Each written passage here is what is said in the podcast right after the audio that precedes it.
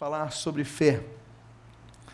Fé não é algo concreto no sentido uh, objetivo. Ele é concreto, concreto em sua subjetividade. A fé, ela se desenvolve. A fé, nós, nós, a Bíblia diz, nós devemos crescer de fé em fé. Mas o que é crescer em fé? Fé, precisamos crescer. Jesus falou: olha, se vocês tiverem fé do tamanho do grão de vocês vão dizer ao monte para se mover, vai se mover. Então a fé é algo que ela tem suas nuances. Há momentos que nós temos a fé mais firme, há momentos que nós temos a fé mais débil, há momentos que nós duvidamos. O Senhor Jesus tem momentos em seu ministério terreno, Jesus, nós sabemos, foi 100% Deus e 100% homem, e aí eu me arvoro ao concílio de Nicéia, traz essa declamativa, mas é, Jesus teve momentos que, olha, se possível, passa de mim esse cálice. E tem momentos que Jesus, então, se ele demonstrou esses, essas nuances na fé, ele que é o Deus Todo-Poderoso, nós também vivemos isso.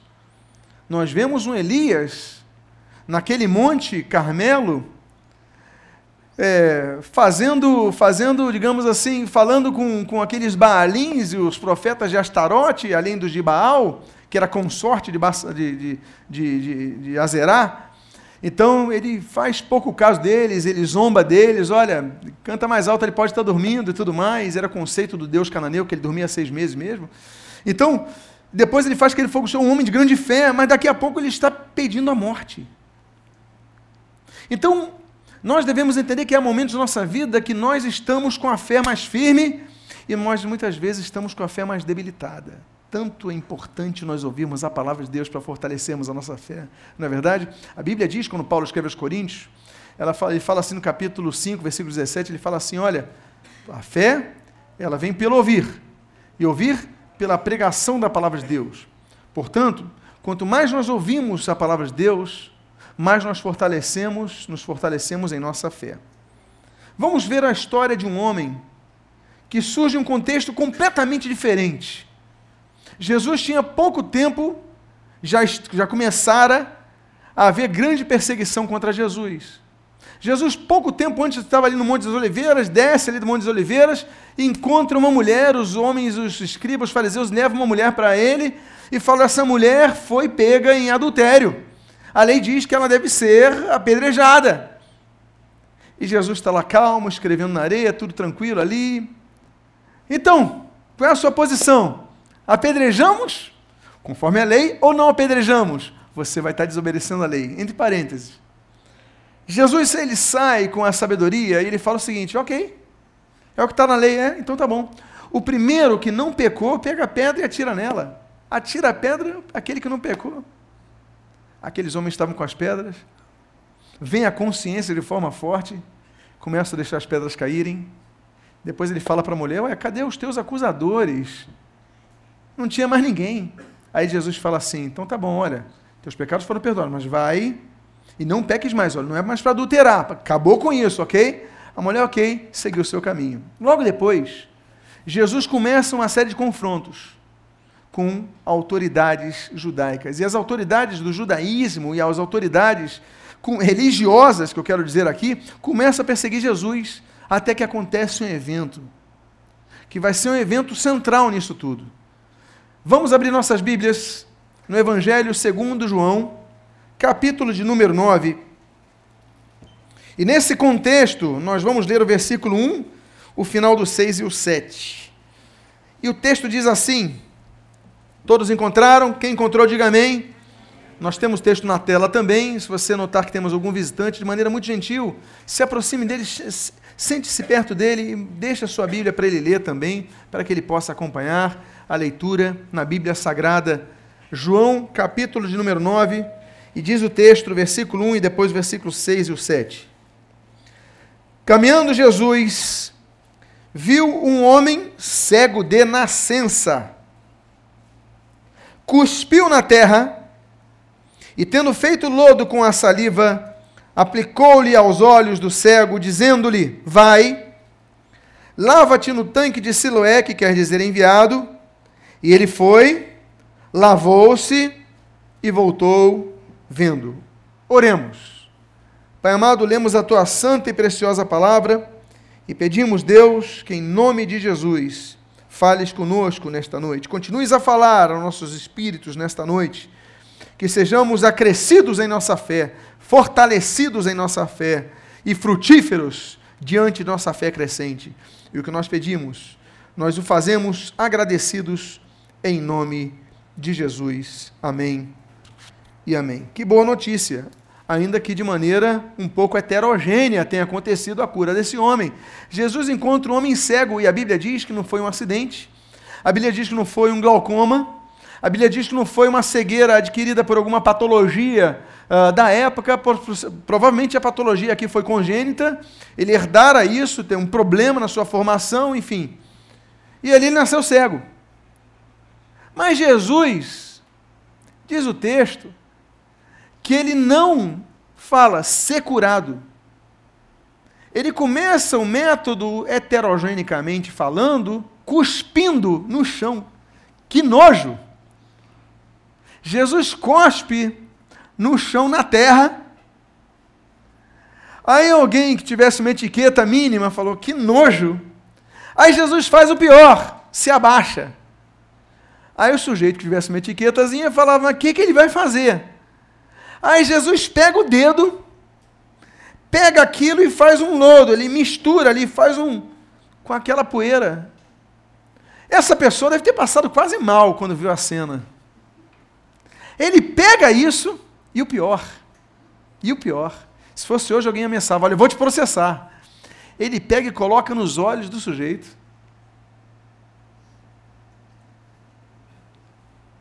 Ele coloca aquela poeira nos olhos do sujeito, aquela lama nos olhos do sujeito. Havia remédio, algum remédio que prescrevia isso? Na época, não, não havia. Era um conceito cultural de cura, uh, alguma coisa de algum. Não, não havia. Isso daí era uma, uma novidade na história. Ninguém tinha tentado isso. Aí Jesus fala para ele: Olha, você vai vai se lavar no tanque de Siloé. Estivemos lá em fevereiro passado, no tanque de Siloé. Expliquei um pouquinho sobre isso para os irmãos uma emoção muito grande estar ali, ao final do túnel de Ezequias. Mas o interessante notar é que Jesus ele age de um princípio que quer mostrar sua autoridade. Primeira autoridade de Jesus é que Jesus faz, e demonstrando sua autoridade naquele embate com os fariseus, com os escribas, Jesus mostra sua autoridade como Criador, porque Deus, quando cria o mundo, ele faz homem do quê? Do pó da terra. Jesus ele faz o homem do pó da terra. Jesus ele faz o mesmo que Deus, ele pega da terra e gera vida. Ele pega da terra e modifica questões de ordem celulares, de ordem de ordem de estrutura humana do DNA, surge algo. E nós somos tanto terra que quando morremos, ao pó voltamos. Se você for ao cemitério, você abrir uma sepultura, você vai ver além de ossos o quê? Poeira, porque nós voltamos ao pó. Jesus ele pega um princípio de que o pó que leva, que mostra a finitude da vida, também é o pó que aponta para o início de uma nova vida. A vida que Deus cria em Adão, Deus vai criar nesse homem cego. Ele pega pó, ele pega água, ele mistura, ele mostra que para Deus curar alguém, o mais importante não é a metodologia. Não é a metodologia, não é a beleza, não é a estética. O que importa é que alguém seja curado. Algumas vezes nós queremos orar a Deus. E nós queremos orar a Deus de modo que nós venhamos impressioná-lo com o nosso academicismo, com a nossa majestade de nosso português. E às vezes Deus nem ouve essa oração, porque a pessoa não teve fé. Aí pega uma pessoa que fala, nós vai, a gente fomos. Um pescador como aqueles que seguiam Jesus. A Bíblia diz no livro de Atos dos Apóstolos que Pedro era um homem indouto nas palavras, ou seja, Pedro era uma pessoa que não tinha não tinha um bom um bom hebraico na época, falava aramaico, perdão, falava errado, falava Mas Deus ouve essas orações. Deus não se importa com a estética, Deus se importa com o coração. Deus queria mostrar algo para aqueles homens que valorizavam a aparência, daqueles homens que falavam dos, dos alimentos. Olha, os discípulos de Jesus não lavam as mãos antes de comer, que absurdo é esse? Jesus cuspiu na terra para mostrar não apenas o pó, mas que não há nada imundo quando Deus quer agir. E nós devemos nos preocupar menos com as aparências e mais com a presença de Deus em nossas vidas. Devemos glorificar a Deus, nos importando menos com a pessoa que está do nosso lado e mais com o que Ele quer construir em nossas vidas. Esse cego, esse homem cego, esse homem cego de nascença, ele nos vai dar grandes lições. Eu queria convidar a você a mostrar lições sobre o que nós aprendemos em nossa vida e que nós podemos aprender com esse homem. E a primeira das lições, nós aprendemos no versículo 8, que você pode ler assim, diz assim o texto. então, os vizinhos e os que dantes os, o conheciam de vista como mendigo, perguntavam: Não é este o que estava sentado pedindo esmolas? A primeira coisa que nós aprendemos é que o inimigo vai usar pessoas para tentarem lembrar os nossos fracassos. O inimigo vai usar pessoas para tentar fazer com que nós nos lembremos de nossas derrotas. Para tentar fazer com que nós desistamos dos nossos objetivos. Esse daí não é um mendigo. Esse daí não é um cara que tentou o concurso público, mas não passou cinco vezes. Esse não é um cara que está tentando orar pelo batismo há 15 dias e não consegue. Esse é o cara que está tentando construir um emprego e toda hora ele vai à falência. Essa não é uma mulher que tenta engravidar, mas nunca consegue, sempre sofre abortos espontâneos. Esse não é um cara que tenta passar numa prova e não consegue nunca. O inimigo levanta pessoas para minar a nossa fé. Porque fé não é, ainda que seja algo que cresça, volta a dizer, mas a fé é uma construção. E você está construindo a sua fé e vem alguém para minar e você cai. E muitas vezes nós somos assim, saímos de um culto animados, fortalecidos pela palavra de Deus, animados pelo contexto bíblico, e vamos lá, chega na sua casa, alguém dá uma palavra, você acabou e desanimou na sua fé. Você perdeu a sua fé. Aí você está orando por cura e chega ali, o irmão morreu de câncer na igreja. Aí você, Deus não vai me curar, o outro morreu, como é que vai me curar? E começa então a usar contextos para desanimarem a nossa fé. Eu quero dizer uma coisa para você.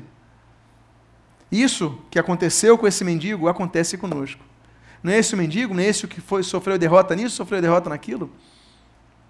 Nós temos que aprender com esse mendigo. Porque, infelizmente, muitos são curados. Eu não digo apenas a cura de uma cegueira física, eu não digo apenas a cura de uma, de uma doença, de uma patologia, patologia biológica, eu não digo apenas isso, eu digo doenças de alma, são curados no seu interior, são reanimados por Deus. E muitas vezes o diabo vem para minar uma palavra e você desanima. Aí você não estuda mais, porque alguém falou: olha, é difícil, hein? Você vai tentar mesmo? Você já tentou antes? Você vai abrir de novo um comércio? Você já foi à falência? Você vai tentar aquilo e você desanima e você desiste. Mas esse homem, ele nos ensina que, ensina que nós não devemos desanimar mesmo assim. O texto continua dizendo: no versículo número 9. Uns diziam, é ele. Outros, não, mas se parece com ele. Ele mesmo, porém, dizia: Sou eu. Sou eu. Eu sou aquele mendigo. Eu sou sim aquele homem que teve derrotas. Porque muitas vezes a fé se torna religiosa ao ponto de nós queremos mascarar a verdade. Não é você que nem o Pedro. Espera aí. O teu sotaque é do norte. Você lembra de Jesus? Jesus teve quantos discípulos? Quantos? Doze. Dos doze, onze eram do norte, da região da Galileia. Eram nortistas. eram galileus. E no norte fala diferente. Aqui no Brasil nós diríamos assim: o Pedro falava oxente. Não é verdade? Só que eles estavam em Jerusalém, estavam no sul. E no sul eles falavam assim: barbaridade, tchê. Tu és aqui de Jerusalém, tchê? Oxente, bichinho, eu não, bichinho. Só não falava vixe. Oxente, bichinho, eu não sou não. Tu não é daqui não, tchê. Barbaridade, teu sotaque. Eu não sou não, daqui a pouco o galo está cantando. O que Deus quer de nós é sinceridade. Você não era mendigo? E alguns vão dizer, não, não era mendigo, não. Alguns querem se esconder quanto ao seu passado de fracassos, de derrotas. Mas são fatos em nossa vida. Você não tentou antes, não conseguiu? Você vai dizer, olha, eu tentei, não consegui, mas eu vou conseguir agora. Nós temos que reagir não com a mentira, mas com a verdade. Porque muitas vezes nós queremos criar uma falsa realidade. Em nenhum momento Jesus espera isso de nós. A nossa fé não é para ser a construção de uma mentira. Deus quer que nós sejamos reais. Não é você que teve um problema antes, fui eu mesmo. Não era você que dava golpe na praça, era eu mesmo. Não era você que assaltava, era eu mesmo. Não era você que adulterava, era eu mesmo. Mas esse era o meu velho eu. Jesus me transformou. Hoje eu sou nova vida. Lembre-se de Paulo. Paulo falou do seu passado. Olha, eu fazia isso, eu perseguia pessoas, eu prendia pessoas. Pedro falou, e muitos homens de Deus falaram do seu passado, não esconderam o seu passado. Porque tem uma coisa que Deus não aprova quando vai construir o processo em nós da fé, não gosta, não quer que ninguém construa com base em mentira. Eu era traficante, eu era drogado, eu era viciado, mas sim, Jesus me transformou. Eu sou uma nova criatura. Por isso que a Bíblia diz: aquele que está em Cristo é nova criatura. As coisas velhas já passaram, eis que todas se fazem novas. Então ele é sou, sou eu mesmo. Outra coisa que então nós aprendemos com ele, versículos 10 e 12. Diz o texto: Perguntaram-lhe, pois, como te foram abertos os olhos? Respondeu ele: O homem chamado Jesus fez lodo untou-me os olhos e disse-me: Vai ao tanque de Siloé e lava-te. Então fui, lavei-me e estou vendo. Disseram-lhe, pois, onde está ele? Respondeu: Não sei. Outra coisa que nós aprendemos com esse homem é a testemunhar o que Deus fez em nossas vidas. Nós somos pródigos quando temos problemas em buscar a solução em Deus. Oramos, jejuamos, buscamos a resposta. Não escondemos isso de ninguém. Vamos a círculo de oração, vamos ao monte, vamos na casa do irmão, oramos uns pelos outros, nos grupos de vida, e nós unimos as nossas forças. Ótimo! Qual o problema? O problema consiste quando nós temos a nossa resposta de oração atendida. A gente não dedica 1% do esforço que dedicava para pedir a solução, quando a gente tem a resposta, a gente esquece de testemunhar. A gente esquece de falar, pastor, eu tenho uma bênção para contar, Deus atendeu a minha oração. Nós esquecemos. Né? Nos lembramos, se servir como percentual, estatística percentual, 10% voltam para reconhecer Jesus ali na cura, aqueles Dez leprosos, apenas um volta, 10% volta para reconhecer. Nós esquecemos. Nós queremos curtir a bênção, esquecemos de testemunhar. Eles perguntam, ele conta exatamente: olha, eu era mendigo sim, mas ele veio, fez lodo, untou meus olhos, disse: vai, lava-te no tanque de Siloé. Eu lavei e agora estou vendo. É Jesus que fez isso. Às vezes nós temos vergonha de falar de Jesus, o que Jesus fez por nós. Nós temos vergonha de dizer, por quê? Porque o Evangelho está sendo tripudiado nesse mundo por dois motivos elementares. O primeiro, escândalo por parte de alguns que são falsos pastores. Segundo, por causa de nossa posição contra o pecado. Coisas que são pecado. Nós temos posição, temos convicção. Não vamos dizer sim ao homossexualismo, não vamos e vamos ser perseguidos por isso, porque temos convicção, temos posicionamento. Então vamos ser perseguidos de qualquer maneira. Vão nos confundir. com os, os pastores gananciosos, que são aí falsos pastores, estão manipulando vidas, e vão nos confundir com pessoas que não têm uma cultura, não têm um. porque não concordamos, não assinamos com eles. E aí vão nos perseguir mas nós devemos manter firme a nossa convicção. Olha, eu fui curado por Jesus, eu fui liberto por Jesus, eu fui transformado por Jesus, eu fui reconquistado por Jesus, eu renasci em Cristo, porque é o que Deus quer que nós façamos. Outra lição que nós temos a aprender com este homem está nos versículos 13 ao 17, o texto diz assim: Levaram, pois, aos fariseus o que dantes fora cego, e era sábado, era o Shabat, o dia em que Jesus fez o lodo e lhes abriu os olhos. E lhe abriu os olhos. Então, os fariseus, por sua vez, lhe perguntaram como chegar a ver, ao que ele respondeu: Aplicou o lodo aos meus olhos, lavei-me, estou vendo. Por isso, alguns dos fariseus diziam: Esse homem não é de Deus, porque não guarda o shabat, o sábado. Diziam outros: Como pode um homem pecador fazer tantos sinais, tamanhos sinais? E houve dissensão entre eles. E de novo perguntaram: que dizes tu a respeito dele, visto que te abriu os olhos, que é profeta? Respondeu ele. Outra coisa que nós devemos aprender nessa lição é que quando você tiver um milagre na sua vida, vão tentar menosprezar o teu milagre. Vão tentar menosprezar.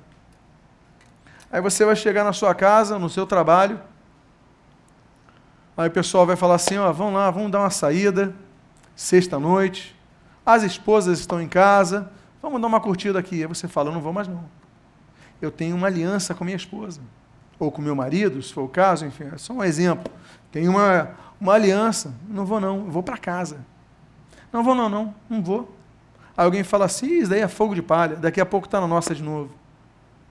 Você é curado?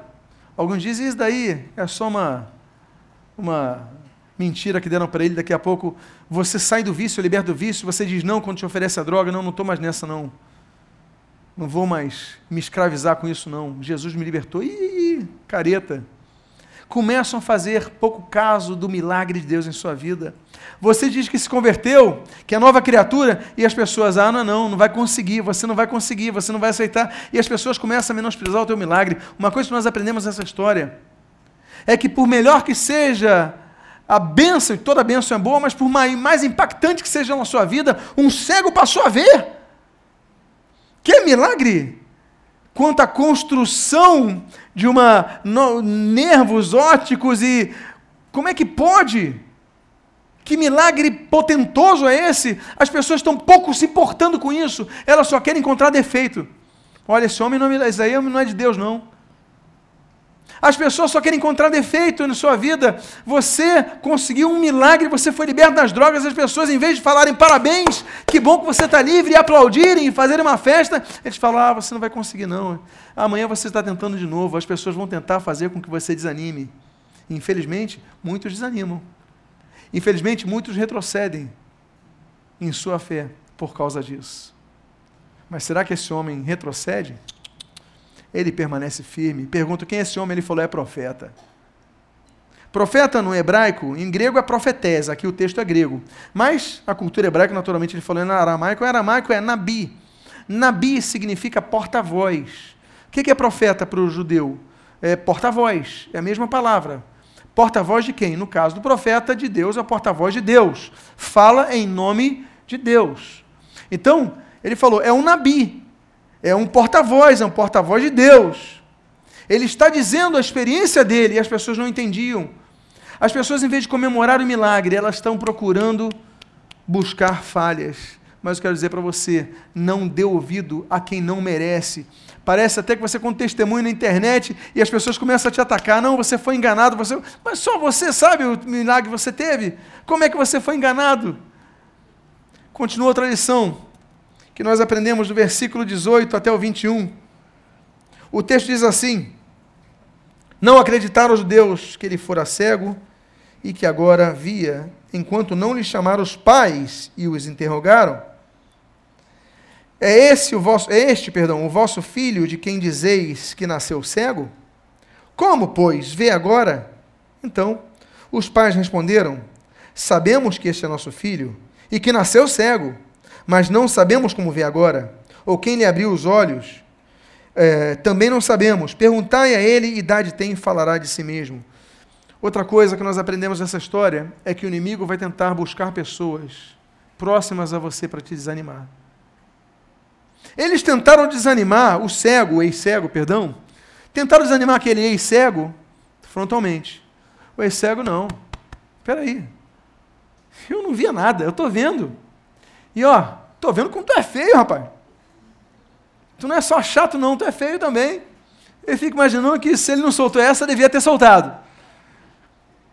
Agora, ele devia estar deslumbrado, está vendo cores, está vendo as árvores, está vendo aquilo que ele cheirava, que ele sentia, que ele ouvia, ele está vendo. E as pessoas só interrogando ele, que coisa chata. E os caras estão assim, chamam os pais. Porque os pais têm influência sobre os filhos. Eles chamam os pais não é para saber se ele era cego de fato, é para tentar influenciar e desanimar o filho. E eles falaram: não, ele é cego mesmo, ele pode responder por si só, ele não é uma criança, não. Nota bene. Eles vão usar, o diabo vai usar pessoas da tua família para desanimar. Às vezes você volta de um culto tão animado, tão feliz, e chega na tua casa, o teu marido te menospreza. Ei, foi naquela igreja! Aí teus pais riem de você. Aí você chega no teu trabalho, teu amigo mais próximo, a tua amiga mais próxima, ri de você, conta piadinha. Aí o que, que muitos fazem? Desanimam. Porque para enfrentar o diabo, eles enfrentam, mas quando é através de uma pessoa amada, próxima, você às vezes sucumbe. Não acontece isso? Porque o diabo sabe que se ele não consegue de maneira direta, ele vai usar alguém próximo a você para te desanimar. O seu marido, sua esposa, seus filhos, seus pais, seus amigos. Mas esse cego permanece firme. Temos que aprender com essa história a permanecer firme até mesmo quando ele usa parentes para desanimar. Versículo 24 até o 25. Nós aprendemos outra coisa com este homem.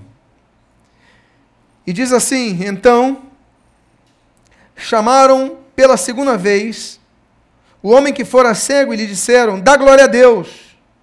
Nós sabemos que esse homem é pecador. Ele retrocou: Se é pecador, não sei. Uma coisa sei. Eu era cego e agora vejo. Uma coisa eu sei. Eu era cego e agora vejo. Agora eu vou acentuar uma palavra. Uma coisa eu sei. Eu era cego e agora vejo. O que, que nós aprendemos com isso? Tem pessoas que vão dizer: ah, você não conseguiu, não conseguiu. Você vai dizer: olha, eu não consegui. Eu só sei de uma coisa: eu era cego, agora vejo. Eu era triste, agora sou feliz. Eu não dormia sem remédio, agora eu durmo sem remédio. Eu te carregava uma culpa na minha vida, hoje eu estou livre e leve. Uma coisa eu sei: eu era triste, não sou mais. Uma coisa eu sei, eu era viciado em drogas e hoje eu não sou mais. Uma coisa eu sei, eu chegava bêbado na minha casa, batia na minha esposa e agora eu não faço mais isso. Uma coisa eu sei, eu não gostava, não estudava mais, desisti tudo da vida, hoje eu estou voltando a estudar, estou voltando a pensar em sonhar, porque uma coisa eu sei, eu era cego e agora eu vejo. Contra provas não há argumentos. O diabo vai querer usar pessoas para te desanimar. Mas você tem que reagir e dizer uma coisa eu sei, eu era isso e agora sou isso, e só isso eu sei, vocês não sabem, mas eu sei. Então a sua experiência com Deus não pode ser engavetada, ela tem que ser declarada, ela tem que ser anunciada, ela tem que ser colocada como ponto de prova. Uma coisa eu sei, por quê? Porque a fé desse homem, preste atenção no que eu vou dizer agora, a fé desse homem não está calcada na experiência de terceiros. A fé, a tua fé não está calcada na minha experiência de vida, no testemunho do pastor que nos visita nesta noite. A tua fé não está baseada em ninguém, está baseada na experiência da tua vida. É o que Deus fez na tua vida, é o que Deus tem feito na tua vida. Por isso você pode dizer: uma coisa eu sei, eu era cego e agora vejo. Nós continuamos a aprender com esse cego, ex-cego. O texto do versículo 26 ao 27, 32 ao 33 diz assim: Perguntaram-lhe: Quem te fez, que te fez ele? ele? Como te abriu os olhos? Ele respondeu: Já vos disse, não atendestes. Por que quereis ouvir outra vez? Porventura quereis vós também tornar-vos seus discípulos? Versículo 32. Desde que a mundo jamais se ouviu que alguém tenha aberto os olhos a um cego de nascença. Se este homem não fosse de Deus, nada poderia ter feito. Eles perguntam a primeira vez, o cego responde, o cego responde. Eles perguntam a segunda vez, você tem certeza? Como é que ele fez? Parece aquilo que a gente vê na, nas técnicas da delegacia. Sei que nós temos pelo menos dois policiais aqui que sabem de interrogatório. Você pergunta várias vezes que numa o sujeito pode se contradizer, não é assim? Então, você utiliza. Eles perguntam a segunda vez, como é que ele fez? Agora eles perguntam de novo. Aí ele fala assim: vocês querem se tornar discípulos dele? Estão tão interessados assim? Eu já contei para vocês. Eu já contei o que nós aprendemos com esse homem. Nós aprendemos duas coisas. A primeira, a não sucumbir diante da pressão. Porque tem pessoas que sucumbem por causa da pressão. A pressão continua. O teu trabalho continua fazendo chacota de você. Continuam debochando de você. Na tua casa continuam te perseguindo. A pressão é alta, mas digo para vocês, aprenda com esse cego. Não sucumba à pressão. Em segundo lugar, tenha uma vida verdadeira, tenha uma vida legítima. Porque quando você constrói algo em cima da mentira, uma hora você vai se contradizer. Esse homem construiu a sua vida em cima de uma verdade. Eu era cego e agora vejo, ele teve a experiência, então nunca ia mudar o seu argumento. Não há nada mais importante do que nós vivemos a verdade. Nós aprendemos outra coisa com esse cego. O texto diz assim no versículo 34: Mas eles retrucaram: Tu és nascido todo em pecado e nos ensinas a nós? E os expulsaram. Olha só, em vez de se alegrarem com o cara que era cego, quando ele fala assim de você, peraí, você aprendeu mais do que a gente? Expulsam eles, ele. As pessoas, quando se convertem, elas passam por um, uma situação, pelo menos aqui no Brasil tem sido assim, Há países que é o oposto. É, Singapura, por exemplo, uh, quando você se converte, as pessoas possam te ver como uma pessoa, uau, aqui não. Ué, você agora vai dar dinheiro para pastor? Você agora vai ser manipulado pelo pastor? Você agora, parece que você que tem um grau de cultura, perdeu toda a sua cultura numa noite da sua conversão. Você passou a ser acéfalo. Te tratam como ignorante. Não consideram nem o teu currículo te acham que você é uma pessoa sem formação nenhuma, sem condição nenhuma de fazer nenhum debate, de concluir nenhum raciocínio lógico. Por quê? Porque você é servo de Cristo. Te menosprezam. Disseram esses homens a esse, a esse mendigo. Por que, que era mendigo? Não conseguia trabalho. Não estamos falando de capacitação, nem de preguiça. Estamos falando de um problema que o limitava. Estamos numa sociedade que era altamente restrita. E ali, Tu és nascido em pecado, nos ensina a nós, e expulsaram, você é pior do que a gente, vai ensinar a gente. Uma coisa vai acontecer, você vai evangelizar pessoas, e muitos vão te menosprezar, mas não fica abatido por isso. Aprenda a ser humilhado, porque é nessas horas que Deus vai te ensinar que nós somos exaltados. O servo de Cristo vai sofrer perseguição, vão nos julgar, vão nos condenar, sem a nossa defesa, sem o direito à defesa, já vão nos condenar você isso, você aquilo, vão nos rotular. Mas não desista. Permaneça firme com a sua fé.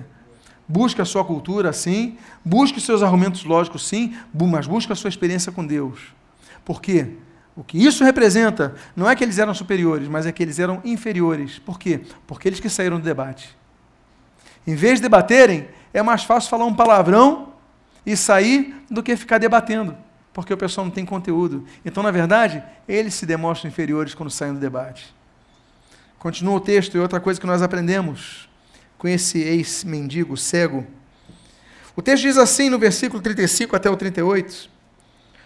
Ouvindo Jesus que o tinham expulsado, então eles vão se reencontrar. Encontrando, lhe perguntou: Crês tu no filho do homem? Ele respondeu e disse: Quem é, Senhor, para que eu nele creia? E Jesus lhe disse: Já o tens visto, e é o que fala contigo. Então ele afirmou: Creio, Senhor, e o adorou.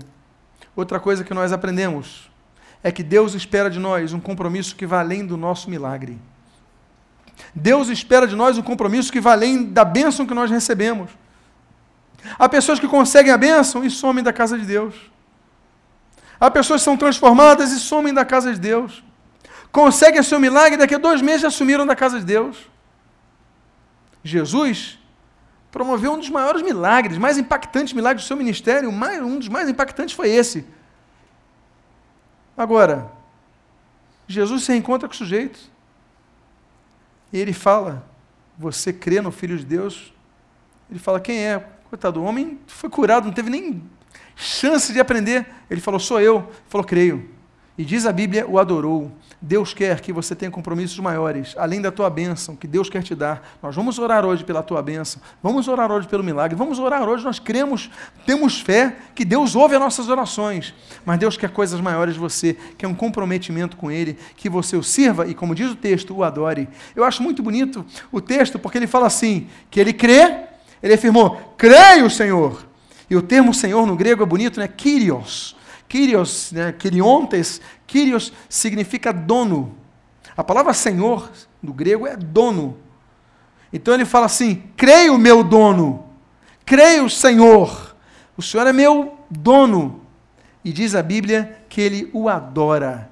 Deus quer que nós sejamos um povo que, além de receber o milagre, o adore. Não é isso que nós devemos fazer em todo o tempo? Adorar a Deus, abrir nossa voz. E por isso que nos cultos de louvor ao Senhor nós ouvimos a palavra, somos abençoados pela palavra de Deus que nunca cai por terra. Mas uma coisa nós fazemos: nós começamos a criar um ambiente orando, nós começamos a criar um ambiente louvando, adorando a Jesus, porque Ele é digno de toda honra, toda glória e todo poder. Outra lição que nós aprendemos nessa história você está vendo aí os versículos 1, ou o primeiro versículo, o 17, o 33 e os versículos 35 e 38. Você está notando então com a sequência desses versículos uma sequência, sequência cronológica, certo? Do 1 ao 38 não é uma sequência cronológica? Nessa sequência, nós vemos o desenvolvimento da fé desse homem. Esse aí cego, ele começa dizendo sobre Jesus, o homem depois, ele não chama de um homem, ele fala assim: o profeta. No versículo 33, ele já desenvolvendo mais a sua fé, ele fala: é de Deus. No versículo 35, o Filho de Deus. E no versículo 38, o adora. O desenvolvimento da fé. Esse homem cresce na sua fé, de homem a adorá-lo, a uma distância muito grande a forma como ele se comunica a respeito de Jesus. Por isso que essa mensagem de desenvolvimento da nossa fé, porque nós devemos desenvolver a nossa fé como esse homem fez. Ele vai crescendo de fé em fé. Eu convido a você a ficar de pé nesse momento. Que aula que esse cego nos deu hoje, nesta noite, amém, queridos? Que aula que um ex-mendigo, que era cego, nos deu nesta noite. Muitas coisas nós devemos aprender. E nós devemos aprender lições grandiosas com este cego. Hoje, Jesus estava na história, mas as posturas desse homem foram as que nos ensinaram. Nós devemos desenvolver nossa fé, nós devemos crescer na nossa fé. Não podemos ter a mesma fé que nós tínhamos há cinco anos atrás. Não podemos ter a mesma fé que nós tínhamos há dez anos atrás. Nenhuma semana atrás devemos buscar mais. Diga para a pessoa que está do seu lado, busque mais de Deus. Diga para ela, busque mais de Deus. Cresça mais em sua fé. Porque Deus quer isso, que você se desenvolva mais. Eu convido a você a fechar os seus olhos neste momento. Aqui todos, por favor, fechem os seus olhos. Eu quero fazer um convite nesta noite. Eu peço, por favor, que ninguém se mova que parem no seu lugar. É o momento mais importante deste culto. É o momento que vidas vão se render a Cristo Jesus. Não há momento mais importante do que um, quando um pecador se arrepende de seus pecados. Não vamos nos movimentar agora.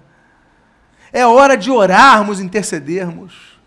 Eu quero fazer então um convite a você que venha neste local nesta noite que está ouvindo esta mensagem, todos de olhos fechados, por favor. Eu quero perguntar a alguém nesta noite que gostaria de entregar a sua vida a Jesus Cristo como seu único Senhor e Salvador. Alguém nesta noite que quer ter um encontro transformador com Jesus Cristo. Se o há, eu convido você a levantar a sua mão agora em nome de Jesus. Deus abençoe essa jovem à minha esquerda. Pode baixar seu braço, jovem. Amém. Há uma segunda vida para Jesus nesta noite. Há uma segunda vida que quer entregar o seu coração a Jesus Cristo. Há uma segunda vida que quer dizer: Senhor Jesus, eu preciso de Ti. Eu preciso ser transformado por Ti. Cadê essa segunda alma para Jesus? Há uma segunda vida para Jesus. Eu tenho certeza que há aqui nesse local mais uma vida para Jesus nesta noite. A igreja esteja orando para que cadeias sejam quebradas, porque hoje é noite de transformação de vidas. Cadê a segunda alma para Jesus nesta noite? É uma segunda vida para Jesus nesta noite.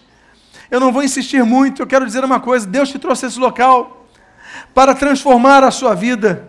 Deus te trouxe esse local para tirar a tua cegueira e te fazer ver aquilo que você não via. Por isso eu pergunto mais uma vez: há uma segunda vida para Jesus nesta noite aqui? Deus abençoe ali atrás. Pode baixar seu braço, aquela senhora. Eu convido essas duas moças que venham aqui à frente. Eu convido os, os diáconos que acompanhem eles, que possam vir abraçando-os aqui à frente. Hoje é a festa no céu, como diz Lucas capítulo 15, quando um pecador se arrepende. Jesus ele fala a júbilo, a festa, a grande alegria. Glória a Jesus por sua vida, glória a Jesus por sua vida. Eu convido a que todos, ainda de olhos fechados, vocês vieram aqui à frente, se puderem colocar a mão em seus corações, eu convido a que vocês repitam uma oração comigo. Digam assim: Senhor Jesus, eu te agradeço pelo teu amor. Eu abro a minha própria boca e declaro com a minha própria voz que me arrependo dos meus pecados e entrego a minha vida a Jesus como meu único Senhor e meu único Salvador. Muito obrigado por este momento. Abra os meus olhos espirituais para que eu possa ver as tuas maravilhas. Me enche neste momento da tua paz. E o que eu te peço, eu te agradeço em nome de Jesus. Amém. E amém. Vamos orar pelas nossas irmãs. Pai amado, abençoa essas vidas, Pai. Muito obrigado, porque duas vidas se rendem aos teus pés nesta noite. Abençoa as suas vidas, abençoa seu novo caminhar. Abençoa os grupos de vida que vão cuidar destas vidas, pastorear essas vidas. Senhor, acompanhar essas vidas, abençoa, dá sabedoria aos líderes dos grupos de vida, aos irmãos dos grupos de vida, para que deem amor a essas vidas, que elas precisam de amor, Pai. É o amor de Cristo que nós precisamos. Abençoa. E o que nós pedimos, nós te agradecemos em nome de Jesus. Amém. E amém. Deus abençoe em nome de Jesus. Irmãos, podem abraçá-los. Glória a Jesus por isso. Glória a Deus.